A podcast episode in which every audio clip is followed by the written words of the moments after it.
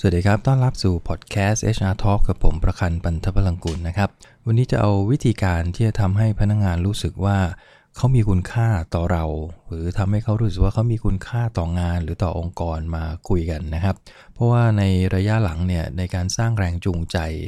หลายองค์กรทีเดียวนะครับ ที่พยายามที่จะพัฒนาในเรื่องของระบบการจ่ายค่าจ้างเงินเดือน ที่ถือว่าเป็นระบบพื้นฐาน ในการที่จะกระตุ้นแล้วก็เสริมสร้างแรงจูงใจ โดยใช้เครื่องมือที่เราเรียกว่าเป็น tangible reward ก็คือสิ่งที่เราจับต้องได้ทั้งหมด ไม่ว่าจะเป็นเงินเดือนค่าจ้างนะฮะเรื่องของสวัสดิการต่างๆเนี่ย ในองค์กรขนาดใหญ่ขนาดกลางเนี่ยเขาพยายามที่จะสร้างสรรค์สิ่งเหล่านี้ให้มันอยู่ในระดับที่พนักงงานยอมรับได้ เพื่อที่จะดึงดูดถูกไหมฮะแล้วก็เก็บรักษาคนเก่งๆเนี่ยให้อยู่เนี่ยอยู่กับองค์กรนานๆ แล้วก็สร้าง value สร้างผลงานที่ดีขึ้นอย่างต่อเนื่อง แต่อย่างไรก็ดีพอถึงจุดหนึ่งนะฮะหลายองค์กรอาจจะแข่งขันกันในเรื่องของ tangible reward เนี่ยจนถึงจุดที่เรียกว่ามันไปต่อลำบาก ไม่งั้นแล้วมันก็จะกลายเป็นต้นทุนที่สูงขึ้นเรื่อยๆ โดยที่ value มันอาจจะตามขึ้นมาไม่ทัน ดังนั้นในการสร้างแรงจูงใจเนี่ยผมมองว่า tangible reward เป็นจุดหนึ่งนะฮะที่เราจะต้องปูเป็นพื้นฐานนั่นแหละ ว่าจะเป็นการแข่งขันณจุดไหนที่เราพอที่จะแข่งได้กับตลาด คือไม่ได้ต่ำเตี้ยเรียดิน หรือว่าแข่งไม่ได้เลยเนี่ยนะครับหลายครั้งหลายคราวที่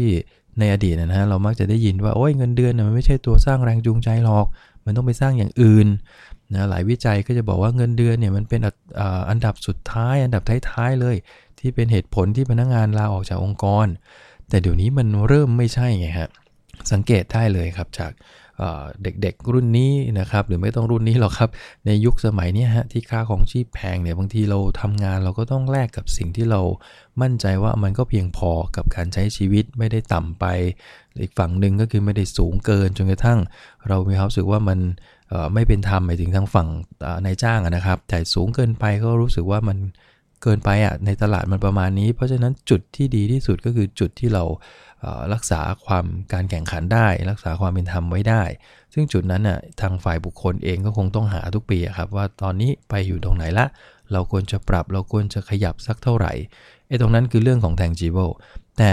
พอหลังจากที่ทุกองค์กรแข่งกันจนใกล้เคียงกันแล้วเนี่ยสิ่งหนึ่งที่เราจะต้องสร้างให้เกิดขึ้นมาคือเรื่องพวก intangible reward ทั้งสิ้นเลยนะฮะ ไม่ว่าจะเป็นเรื่องของการสร้างแรงจูงใจโดยอาศัยบรรยากาศความรู้สึกต่างๆ เพราะนั้นพอดแคสต์วันนี้ก็เลยหยิบเอาว่าถ้าเราต้องการจะสร้าง intangible reward เพื่อกระตุ้นแล้วก็สร้างเสริมแรงจูงใจที่ดีทำให้พนักงานรู้สึกว่าเขามีคุณค่า เพราะไอการที่ทำให้เขารู้สึกว่าเขามีคุณค่าเนี่ยจะเป็นตัวกระตุ้นเขาได้มากนะครับ ว่าทุกวันตอนเช้าเขาอยากจะตื่นขึ้นมา แล้วก็อยากจะเดินทางมาทำงานทุกวัน เพราะอะไรเพราะว่าเขามีคุณค่ากับการทำงานเขามีคุณค่ากับเราเขามีคุณค่ากับองค์กรเขาเป็นตัวที่สามารถส่งเสริม เป็นจิ๊กซอตัวหนึ่งที่จะอุดช่องว่าง แล้วก็ทำให้องค์กรประสบความสำเร็จได้ งานของเขามีความหมาย นะความรู้สึกตรงนี้แหละครับ ที่จะทำให้แรงจูงใจมันเกิดขึ้นทุกวัน ถูกไหมครับเพราะเงินเดือนเนี่ยได้ทุกเดือนแล้วก็ขึ้นปีละครั้งโบนัสก็นานๆทีปีละครั้ง มันกระตุ้นได้ชั่วคราว หลังจากนั้นมันก็จะวูบกลับไปหาจุดเดิม ดังนั้นเราจะทำไงให้ทุกวันพนักงานรู้สึก มีพลัง มีแรงจูงใจ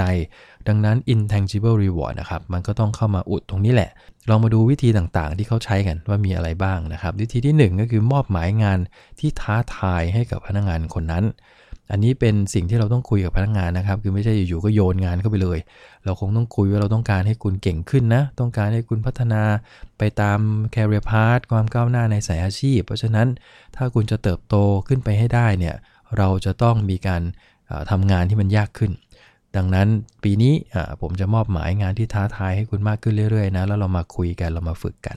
นะเขาจะรู้สึกว่าเอองานที่เขาทำมันไม่ใช่รูทีนแล้วนะ มันเป็นงานที่นายมอบหมายมา มันเป็น special project ที่มีผลต่อความสำเร็จขององค์กร อันนี้ก็เป็นเทคนิคอันหนึ่งนะครับ ที่เป็นตัวบอกว่าเขามีคุณค่า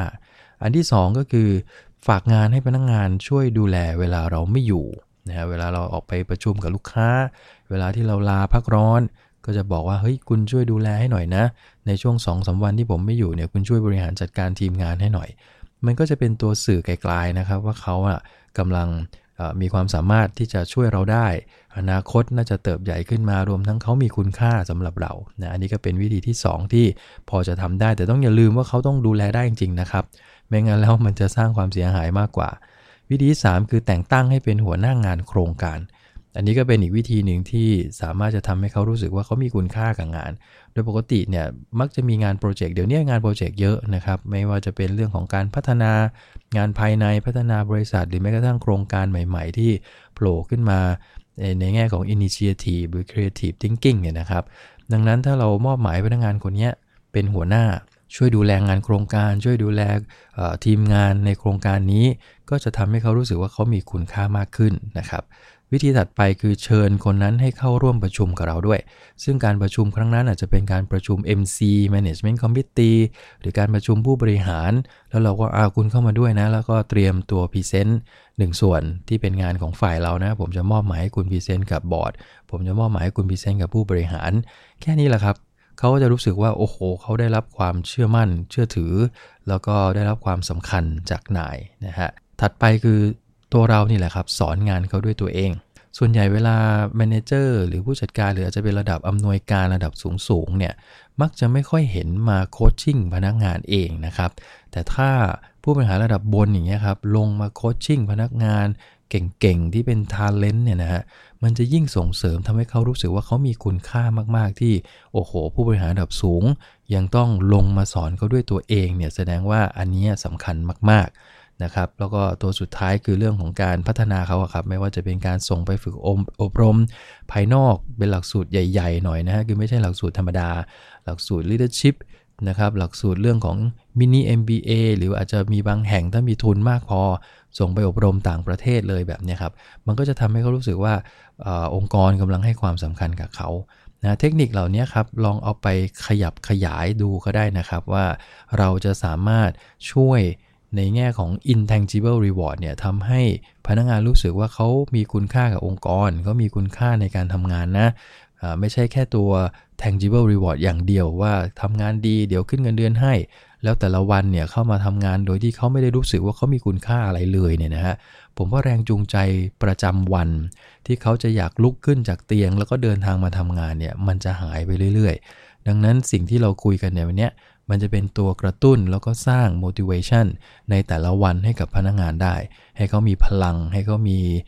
แรงจูงใจที่จะสร้างสรรค์งานที่ดีขึ้น มีความตั้งใจที่จะฝ่าฟันอุปสรรคต่างๆ ให้เราอะนะครับ ก็ลองดูแล้วกันเอาไปปรับใช้ดูนะฮะ ก็ฝากประเด็นวันนี้ไว้ประมาณนี้นะครับพบกันใหม่ในครั้งหน้าครับผมขอบคุณครับ สวัสดีครับ